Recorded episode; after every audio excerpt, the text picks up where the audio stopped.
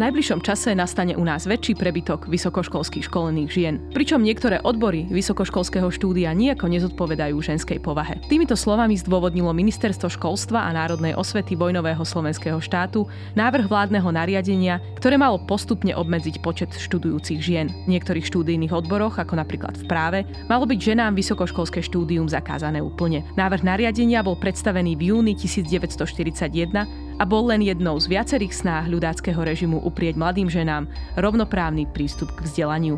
Tieto pokusy o domestifikáciu žien však vyvolali vlnu protestov.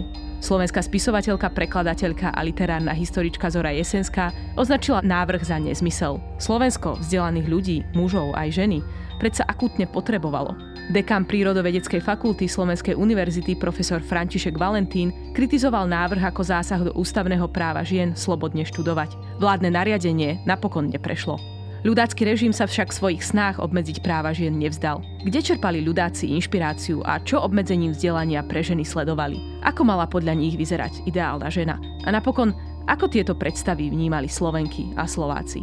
Počúvate Dejiny, pravidelný podcast denníka Sme. Moje meno je Agáta Šustová Drelová a na Historickom ústave Slovenskej akadémie vied sa venujem výskumu najnovších dejín. Rozprávať sa budem s Evou Škorvánkovou, docentkou histórie na katedre všeobecných dejín na Univerzite Komenského v Bratislave a autorkou monografie Strážkyne rodinných kozubov o žene v ideológii a politike slovenského štátu. Náš rozhovor je prvým v rámci minisérie podcastov o dejinách žien na Slovensku v dvadsiatom storočí.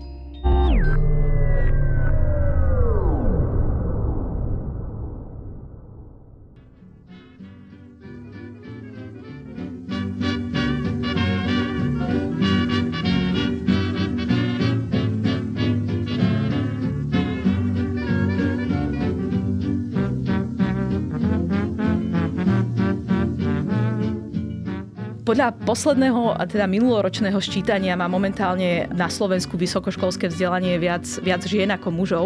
Avšak na konci tridsiatych rokov v čase vzniku slovenského štátu bola situácia samozrejme úplne iná. Faktom teda je, že slovenské ženy profitovali z relatívne pokrokového prístupu k vzdelávaniu a Československo nejak výrazne nezaostávalo za európskymi univerzitami. V čase vzniku slovenského štátu už teda nebolo raritou stretnúť ženy na prednáškach, na promóciách. Ale zároveň to ešte ani zďaleka nie je bežné a ani nie je veľmi isté, o čom napokon svedčí aj ten spomínaný ľudácky návrh. No, medzivojnové Československo vyslovene liberalizovalo prístup dievčat aj k stredoškolskému, aj k vysokoškolskému vzdelávaniu. Nakoniec rozšírila sa sieť univerzít, čo bolo tiež veľmi dôležité. Otvorila sa Komenského univerzita, Masaryková univerzita, takže ten prístup k vyššiemu vzdelaniu alebo k vysokoškolskému vzdelaniu bol tým pádom jednoduchší.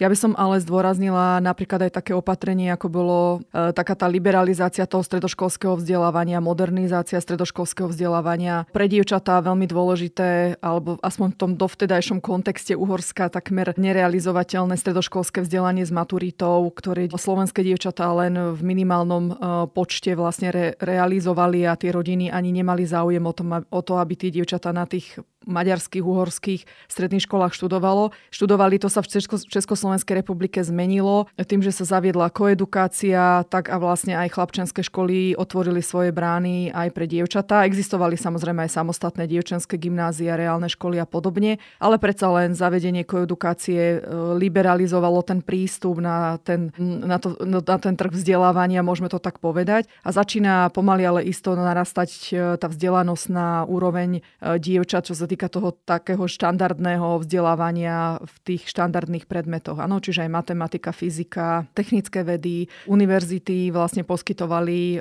a otvárali svoje brány rovnako aj chlapcom, ako aj dievčatám. No a keď si spomenula ten koniec tridsiatych rokov, tak možno len taká drobná štatistika na Komenského univerzite, ktorá sa ale už vlastne začiatkom roka devätnásť tridsaťdeväť premenováva na Slovenskú univerzitu. V tom akademickom roku tridsaťosem tridsaťdeväť študovalo tristoštrnásť študentiek.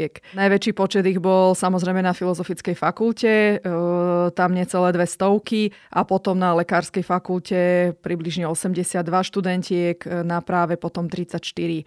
Tu je zaujímavé vlastne to, že aj Filozofická fakulta, aj potom najmä Prírodovedecká fakulta v tom kontexte slovenského štátu vlastne zabezpečovali ešte stále dorast stredoškolských profesoriek, čiže učiteľiek na stredné ško- školy, kde vlastne predsa len tie učiteľky boli potrebné, lebo to boli učiteľky s vyššou kvalifikáciou. Učiteľky pre základné školy si vystačili s učiteľskými ústavmi. Takže tam sa nevyžadovalo univerzitné vzdelanie. Áno, toto je veľmi zaujímavé, lebo teda stereotypicky sa často hovorí o ženách, že prírodovedné vzdelanie je ako keby nie úplne prirodzené pre nich, ale o tom ešte budeme aj hovoriť.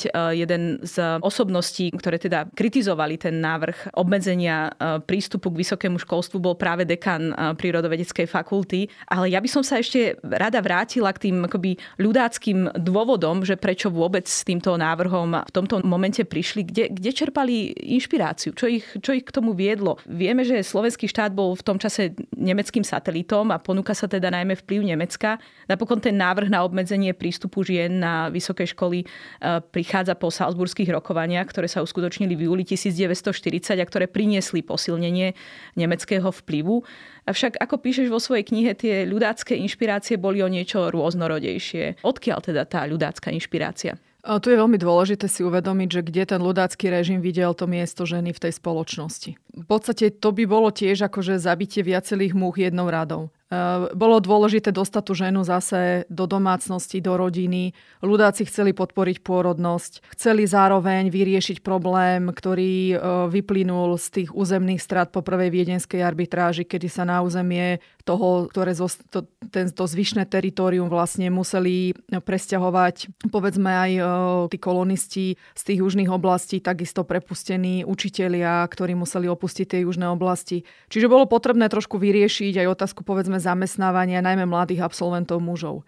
No a tu sa tiež vlastne ponúkalo ako keby takéto prepojenie tých riešení. Čiže zabezpečiť pracovné miesto pre mladého muža, absolventa, eventuálne si tým zároveň vytvoriť nejakú tú podporu a tú bázu toho režimu s takou idealizovanou víziou, že takýto mladý muž, ktorý získa prácu, si automaticky založí rodinu, ožení sa a zabezpečí sa tým prirodzene nejaký aj populačný rast.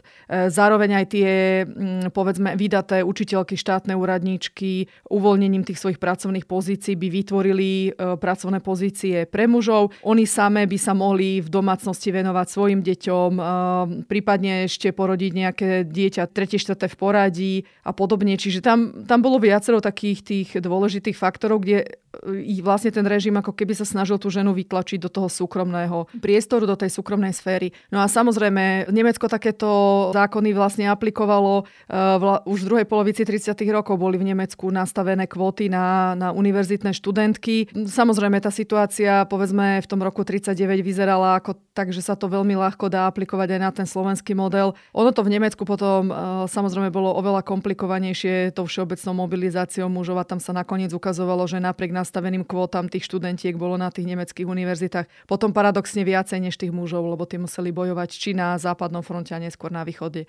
Bola proste masová mobilizácia. Taliansko bolo skôr inšpiráciou práve tej patriarchálnej, také tej konzervatívnej, tradičnej sociálnej štruktúry, kde naozaj tá žena je matkou, manželkou, domácou gazdinou a jej vlastne život sa sústreďuje len na tú súkromnú sféru. Takže tam ako keby je taká tá domáca potreba, také tie domáce očakávania a potom samozrejme nejaké takéto, ja by som povedala, veľmi voľné kopírovanie tých, tých vonkajších vzorov, ale samozrejme východisková situácia bola na Slovensku oveľa, oveľa zložitejšia, než teda to potom dokázala tá aj ľudácka legislatíva nejako ošetriť. Slovenský človek pracuje nad svojom a pre seba, odhodlaný brániť slobodu, čistotu rodinných krvov, zbožnosť a zdravú kultúru národa. V tvojom výskume si veľmi výrazne vychádzala z veľmi akoby analytického a hlbokého čítania periódik, ktoré boli vlastne smerované či už na slovenské dievčatá alebo na slovenské ženy. Akým spôsobom bola slovenská žena prezentovaná v týchto médiách? Vezmime si napríklad Slovenskú devu, čo, ak sa nemýlim, bol teda časopis pre mladé gardistky. Dievčatá združené v Hlinkovej mládeži, čiže mladé dievčatá. Ona bola viac menej orientovaná na tie dievčatá v tom vyššom veku od toho šestnásteho do toho osemnásteho Oni sa tí dievčatá v Hlinkovej mládeži delili podľa veku na víly, tatranky a devy, takže bolo to také romantické označenie, ale samozrejme cieľom tej výchovy, ona síce bola samozrejme štrukturovaná podľa toho veku tých dievčat, ale cieľom malo byť pripraviť tú Slovenku na ten život v rodine, na, na materstvo, starostlivosť o domácnosť, o manžela, takže tam už sa ako keby podsúvali také tie stereotypizujúce modely správania, ako sa tá dievčina má pripravovať, ako má fungovať. Mňa napríklad fascinovala taká tá anketa, ako si slovenský junák, čož bol zase chlapec združený v Hlinkovej mládeži, predstavuje tú svoju ideálnu budúcu manželku. A tam z tej ankety vyplynulo, že to má byť taká tá submisívna domáca gazdinka, bez názoru, bez nejakých nervových, povedzme, vypetí. A taká tá, ja to, ja to nazývam, že taká tá tichá neviditeľná žena, ktorá neobťažuje, ale dokáže zabezpečiť e, úplne celý ten servis okolo manžela a vždy ho víta s úsmevom na tvári a, a v podstate nemá problém, nemá život, ne, nemá vlastne žiadne starosti. Ty si hovorila o tom, že teda sa delili na víly a tatranky a mňa to vedie k tomu, že do akej miery bola táto predstava o slovenskej žene inšpirovaná nejakými romantizujúcimi predstavami čistých a nevinných slovenských ženách z hôľ a, a polí. Do akej miery to bola aj nejakým spôsobom naozaj inšpirované takými irečitými slovenskými predstavami? Ja si myslím, že tá idealizácia slovenského vidieka a toho rurálneho sveta je v tom slovenskom prostredí prítomná už od toho devätnásteho storočia. Áno, to sú tí naši Štúrovci a také tie ich cesty do tých vidieckých oblastí. Ja to rada rozprávam študentom, že on ten slovenský vidiek na obrazoch Martina Benku vyzerá nádherne. Ale kto by na tom prežil, na tých políčkách a, na, a v tej proste drsnej prírode toho horehronia Kysu Zoravy a dokázal si zabezpečiť tú obživu v tých zložitých klimatických podmienkách pri tej nekvalite tej pôdy. Samozrejme a pri tom nedostatku základných potrieb vôbec aj financií na vedenie toho hospodárstva. Za slovenského štátu táto idealizácia vlastne ako keby kontinuálne pokračuje, čiže to nie je nejaký taký ten ich vynález, ale oni sa na to veľmi ľahko napojili. Samozrejme, pre mňa je to skôr dôležité z toho hľadiska, keď sa do veľkej miery objavujú také názory, ako všetko za toho slovenského štátu bolo lepšie a bolo dokonalé. Samozrejme, niektoré veci nepochybne sa vydarili vďaka, povedzme, voľňovej konjunktúre, vďaka nejakému priaznivému nastaveniu toho štátu, hospodárstva toho štátu, povedzme, v tých rokoch tridsaťdeväť, ale potom sa tá situácia začína v dôsledku vojnových udalostí komplikovať aj pre slovenskú ekonomiku a pre slovenské hospodárstvo. A prichádzajú prvé problémy v zásobovaní. Takže tam nie je priestor preto, aby sme si úplne to, ten život v tom období idealizovali. Robili to ľudáci, lebo potrebovali vlastne ukázať, ako tí ľudia dokázali vyžiť z minima a ako dokázali, povedzme, aj tie ženy s tým minimum gazdovať a ako si dokázali samé poradiť. Na druhej strane potom, ale keď si pozrieme samotné prejavy Jozefa Tisa, tak je tam zaražajúce, že on sám upozorňuje na to, že napríklad slovenská žena absolútne nevie a nezvláda starostlivosť o novorodenca. Že si uvedomoval, že to nie je proste niečo, čo je dané tým ženám ako keby zhora, že to nie je nejaká vrodená schopnosť, ale že tie ženy niekto musí učiť, že ich musí niekto do proste voviesť do tých informácií, že oni musia byť vzdelávané, čo sa týka, povedzme, starostlivosti o deti, čo sa týka starostlivosti o zdravie, o verejnú hygienu, o hygienu bývania a podobne. Práve preto tlačil vlastne uh, už od toho obdobia autonómie na to, aby sa zintenzívnila rôzna poradenská činnosť pre matky, pre deti, aby sa ďalej vlastne šírila osveta, lebo ako tie štatistiky proste nepustili. Vysoká dojčenská úmrtnosť, vysoká detská úmrtnosť, katastrofálne vlastne hygienické návyky, ktoré stále vlastne v tej spoločnosti boli pozorovateľné. Čiže na jednej strane áno, vidíme tam takú tú idealizáciu, také tie krásne opisy, povedzme, toho rurálneho života, tých ľudí. Taká tá predstava, ktorú napríklad publikoval e, vo svojom takom prejave Alexander Mach, ako sa deti vlastne roľníkov dokážu aj také polročné, ročné same, same doma uživiť, keď ich matka posadí k hrncu varených zemiakov, ale samozrejme ženy, ktoré majú deti, vedia, že takto proste sa starostlivosť o dieťa nerealizuje a ich vedie nakoniec len ako ku katastrofálnemu zdravotnému stavu tých detí. Takže vždy to bolo konfrontované potom samozrejme s takými tými praktickými opatreniami. Čiže pri tom čítaní akože tých textov je veľmi dôležité potom naozaj ísť do tých prameňov a hľadať a zisťovať a štatisticky skúmať, že aká bola potom tá realita. A Áno, v podstate tá predstava o tom, že ako budú ženy fungovať, možno povedať, že do istej miery bola teda súčasťou akéhosi takého pé er slovenského, slovenského štátu. Zároveň teda, ako spomínaš, tam bola tá tvrdá neúprosná realita. Predpokladám, že problémom tých rôznych návrhov, ako nejakým spôsobom narábať so vzdelávaním dievčat, bolo to, že síce tu bola, povedzme, osveta, čo sa týka dojčenskej starostlivosti a podobne, ale častokrát tá predstava slovenského štátu bola, že pre mnohé dievčatá to vzdelanie bude tu aj končiť. Ten návrh vychádzal z veľmi akoby okliešteného vnímania, vnímania poslania žien a tí predstavitelia slovenského štátu vlastne prezentovali projekt samostatného Slovenska ako teda cestu k lepším zajtrajškom. Ako však píšeš v tej knihe, ten návrh úplne ignoroval skutočnosť, že pre mnohé chudobné dievčatá bolo práve vysokoškolské vzdelanie jediným nejakým možným venom, jediným spôsobom, ako sa dostať z týchto ťažkých podmienok. No, ja by som v tejto súvislosti povedala naozaj. Keď sa pozrieme na tému ženského vzdelávania v prvej polovici dvadsiateho storočia, tak my veľmi dobre vidíme, ako vlastne tá slovenská spoločnosť bola konzervatívna a ona zotrvávala v tých názoroch, ktoré boli prítomné na Slovensku alebo v tej slovenskej spoločnosti už na konci devätnásteho storočia. To je predstava, kde áno, akceptujeme vzdelanú ženu, ale akceptujeme ju preto, lebo to jej vzdelanie bude slúžiť preto, aby ona bola schopnou matkou, schopnou manželkou, aby ona bola oporou svojmu mužovi, aby ona vedela, povedzme, ja neviem, dobre manažovať hospodárstvo a aby prípadne vedela viesť nejakú živnosť spolu s manželom. Čiže ako ten, ten diskurs o tých vzdelaných ženách je veľmi dôležitý, lebo oni neboli a priori proti tomu, aby sa ženy vzdelávali, ale oni chceli, aby sa vzdelávali vlastne pre samé seba. Áno? Čiže aby boli vzdelané preto, aby vychovávali deti v národnom duchu, aby ovládali perfektne jazyk, nejaké základy, povedzme, matematiky, čiže aby mohlo byť takoutou domácou učiteľkou tá žena a takéto funkcie, ale nikde tam za tým nie je tá pracovná emancipácia. No, preto oni to tak aj častokrát, v podstate v tom dobovom kontexte tých rokov tridsaťdeväť štyridsať, keď sa tak veľa diskutovalo o tom, kde je miesto tej vzdelanej ženy v tej slovenskej spoločnosti,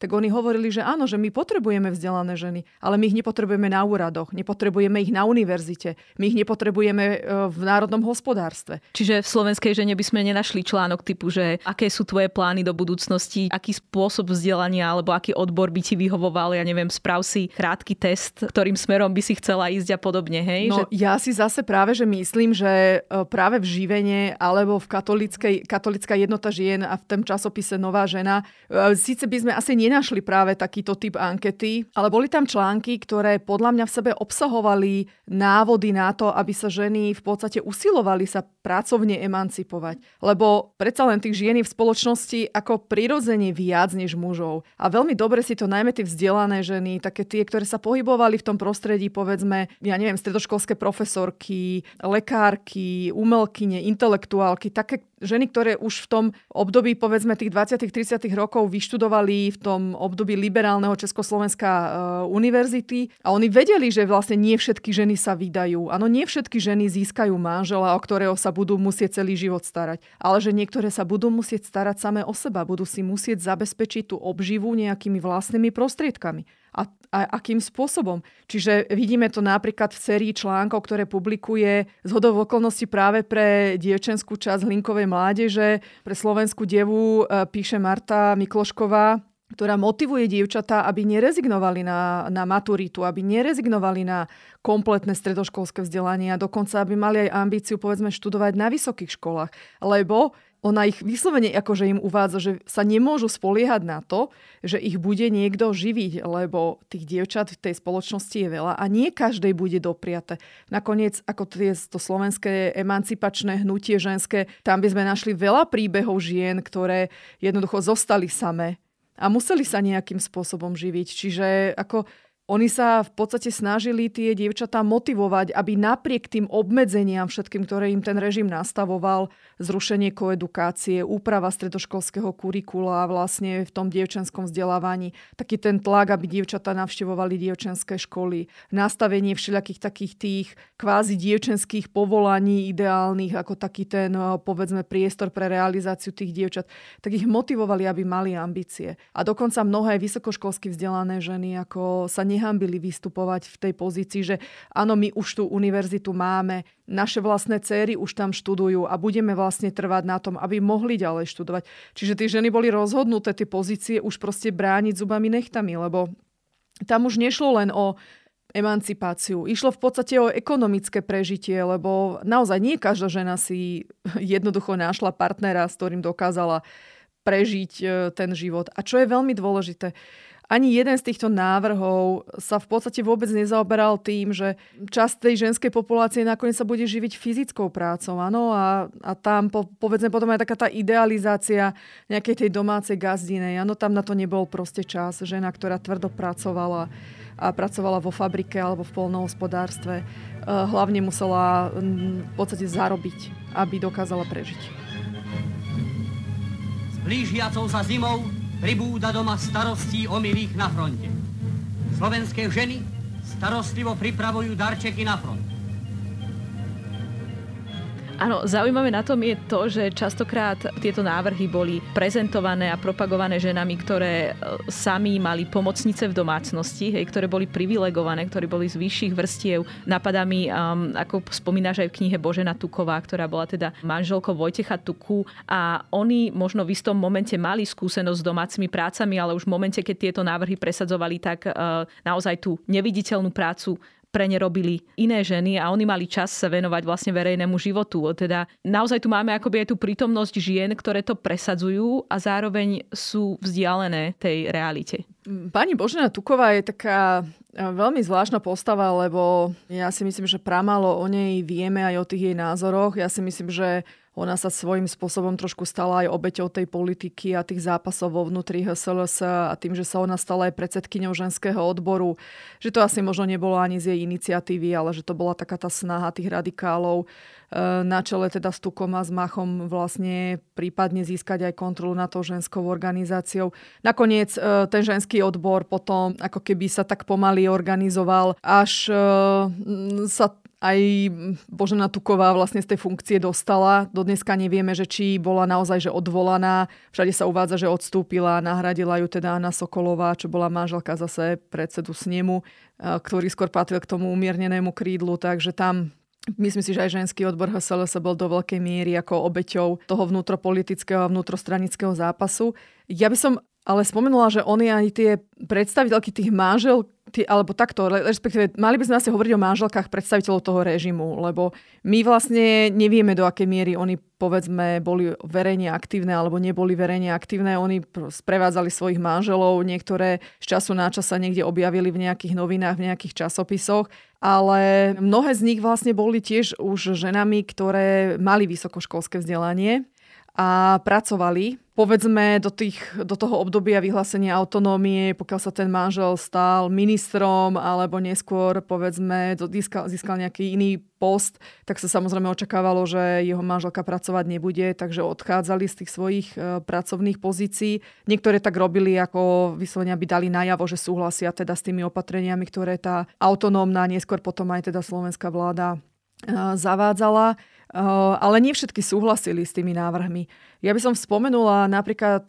Čiže Jolan... ten odpor bol akoby aj vo vnútri há es el es alebo vo vnútri tých, akoby tej vládnej ja triedy? Ja si skôr myslím, že to bolo také individualizované, uh-huh. lebo napríklad Jolana Černáková, čo bola manželka ešte autonómneho ministra školstva Matúša Černáka, ona ešte v tom období autonómie vlastne do marca devätnásť tridsaťdeväť aj na stránke Živeny napríklad uverejnila taký článok, že nepovažuje tieto návrhy za akceptovateľné.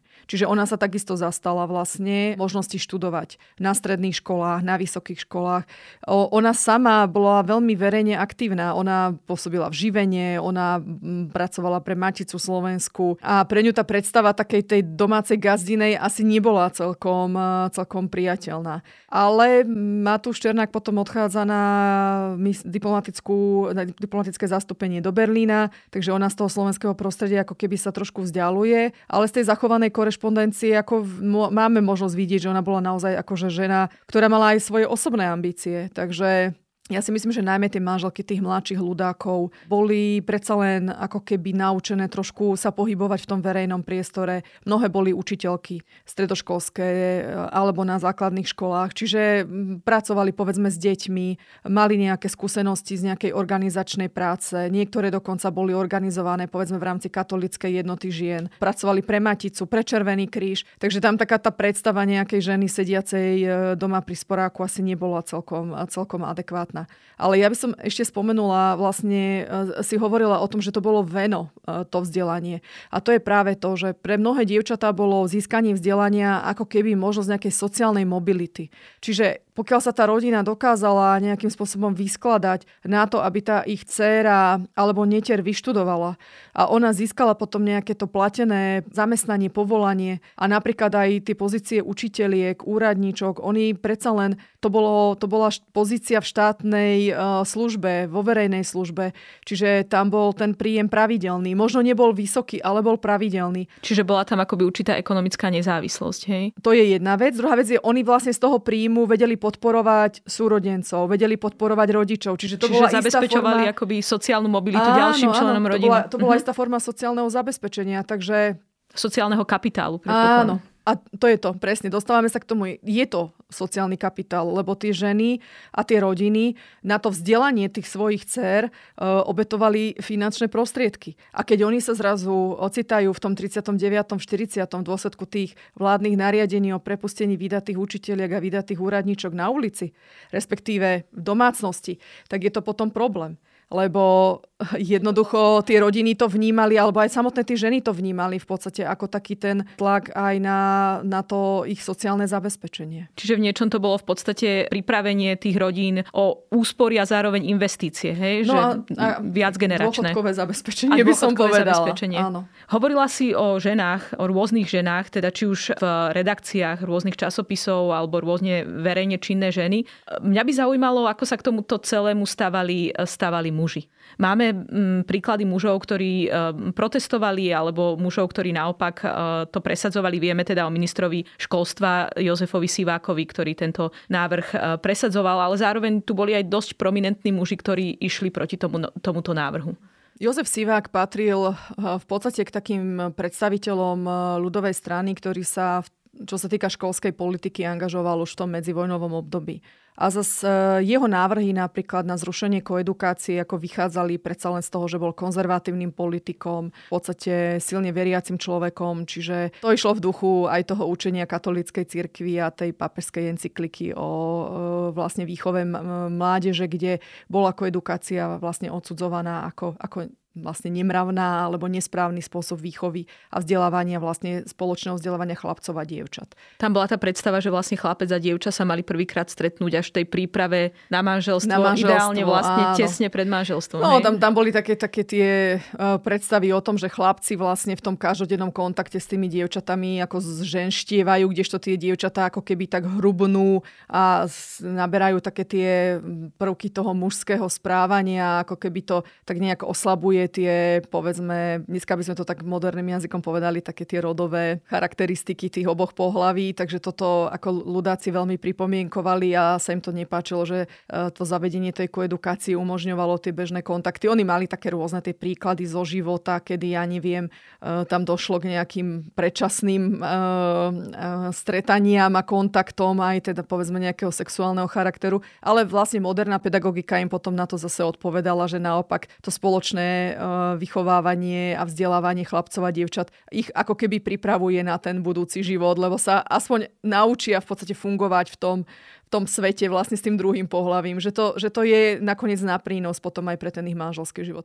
Ale toto sa diskutovalo, akože otázka tej koedukácie, bolo jasné, že v momente, ako sa ľudáci dostanú k riadeniu ministerstva školstva, tak na Slovensku veľmi rýchlo koedukácia skončí, takže autonómna vláda sa od začiatku ako keby netajila tým, že, že toto zrealizuje. No samozrejme, tam sa hneď ozývali také tie varovné hlasy aj zo strany vlastne profesijných organizácií, napríklad toho Spolku profesorov Slovákov, kde boli aj zastúpení muži a upozorňovali na to, že v momente, kedy sa na Slovensku zruší učí koedukácia vlastne v rámci toho stredoškolského vzdelávania, tak začne veľmi rýchlo klesať počet stredoškolských vlastne študovaných dievčat. Pretože tie školy neboli na to pripravené. Čiže jednoducho neexistovali paralelné dievčenské gymnázia a podobne. Neexistovali, by... zostali by vlastne, zostala by zachovaná tá sieť tých dievčenských škôl. Väčšina pravdepodobne tých koedukovaných by sa po zrušení koedukácie bola zmenila na chlapčenské a postupne vlastne by tie dievčenské triedy boli úplne zmizli. Takže tým by sa bolo, v podstate eliminovalo už veľký, veľká časť tých stredoškolských študentiek. Áno, ono ten návrh na obmedzenie um, žien vo vysokom školstve napokon nebol úspešný a definitívne bol odložený v marci devätnásť štyridsaťdva. Ako to bolo možné, že, že niečo neprešlo? Je možné, že režim dal na protesty? A napokon vieme, že ak sa ľudácky režim rozhodol vplyv žien obmedziť, tak to aj urobil. Poznáme tie vládne nariadenia, ktorým odstránil zo zamestnania učiteľky a úradničky. Napokon niektoré zo žien, ktoré protestovali proti odstráneniu žien z vysokých škôl, boli práve odstránené zo svojich profesí práve v dôsledku tohto, tohto nariadenia. Teda ako je možné, že ten návrh proste bol odložený, že, že neprešiel? Ja si myslím, že to bolo do veľkej miery spôsobené práve takou systematickou kampaňou zo strany, povedzme, samotnej Slovenskej univerzity. Je veľmi pravdepodobné, lebo nám sa zachovalo len to stanovisko tej prírodovedeckej fakulty, ale dá sa veľmi dobre predpokladať, že podobne postupovali samozrejme aj iné fakulty. Otázka možno ešte aj tej opozície alebo takých tých pripomienok. Ja som spomínala ten spolok profesorov Slovákov, ten združoval ako stredoškolských profesorov, tak aj profesorky, takže tam bola tá, to zamietavé stanovisko jednoznačné.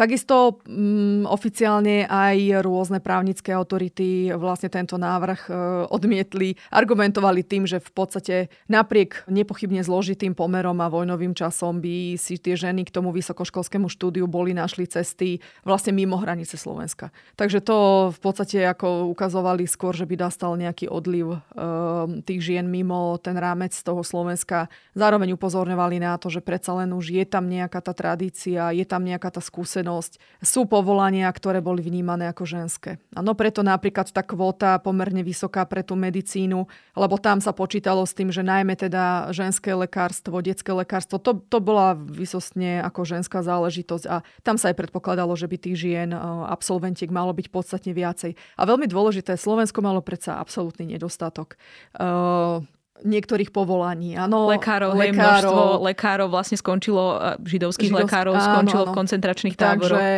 tam bolo, naozaj, ja si myslím, že tam bola taká tá kombinácia toho intenzívneho zápasu tých žien o to právo vlastne zachovať si ten prístup k maturitám, zachovať si ten prístup k vysokoškolskému štúdiu, potom tie profesijné organizácie a ja si do veľkej miery myslím, že to trošku zase súviselo aj s tým, že predsa len ten štát mal úplne ako také dôležitejšie témy, než potom realizovať povedzme tieto opatrenia. Možno to trošku súviselo potom aj to, čo som spomínala, ten nemecký problém, že tam sa síce kvóty nastavili, ale v dôsledku vlastne tej mobilizácie mužov nakoniec tých dievčat študovalo na tých univerzitách viac než chlapcov.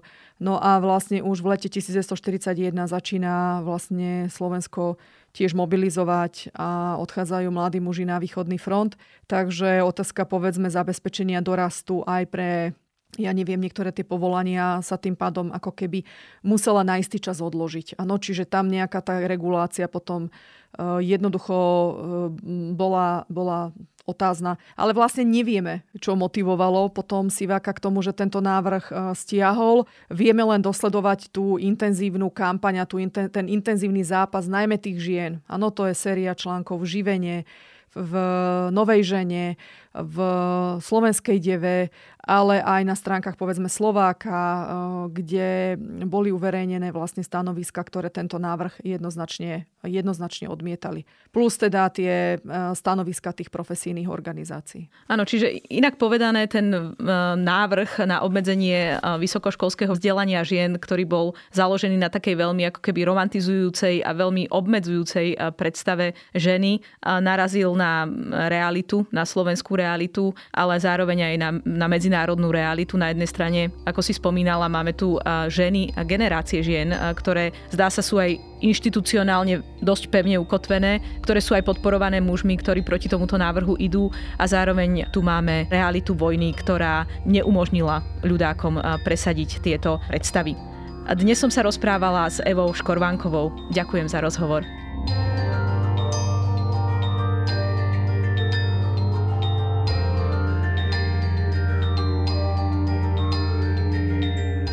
Počúvali ste Dejiny, týždenný podcast denníka Sme a historickej revue, ktorý vychádza vždy v nedeľu. Nájdete ho vo vašej obľúbenej podcastovej aplikácii alebo na sme.sk lomka dejiny. Ak sa vám podcast páči, môžete ho v podcastovej aplikácii ohodnotiť, pomôžete nám ho tak dostať k viac poslucháčom a poslucháčkam. Ak nám chcete zanechať odkaz, napíšte nám na mail na dejiny zavináč sme bodka es ká alebo sa pridajte do podcastového klubu denníka Sme na Facebooku. Som Agáta Šustová Drelová a na tejto epizóde sa spolupodielal aj Viktor Hlavatovič.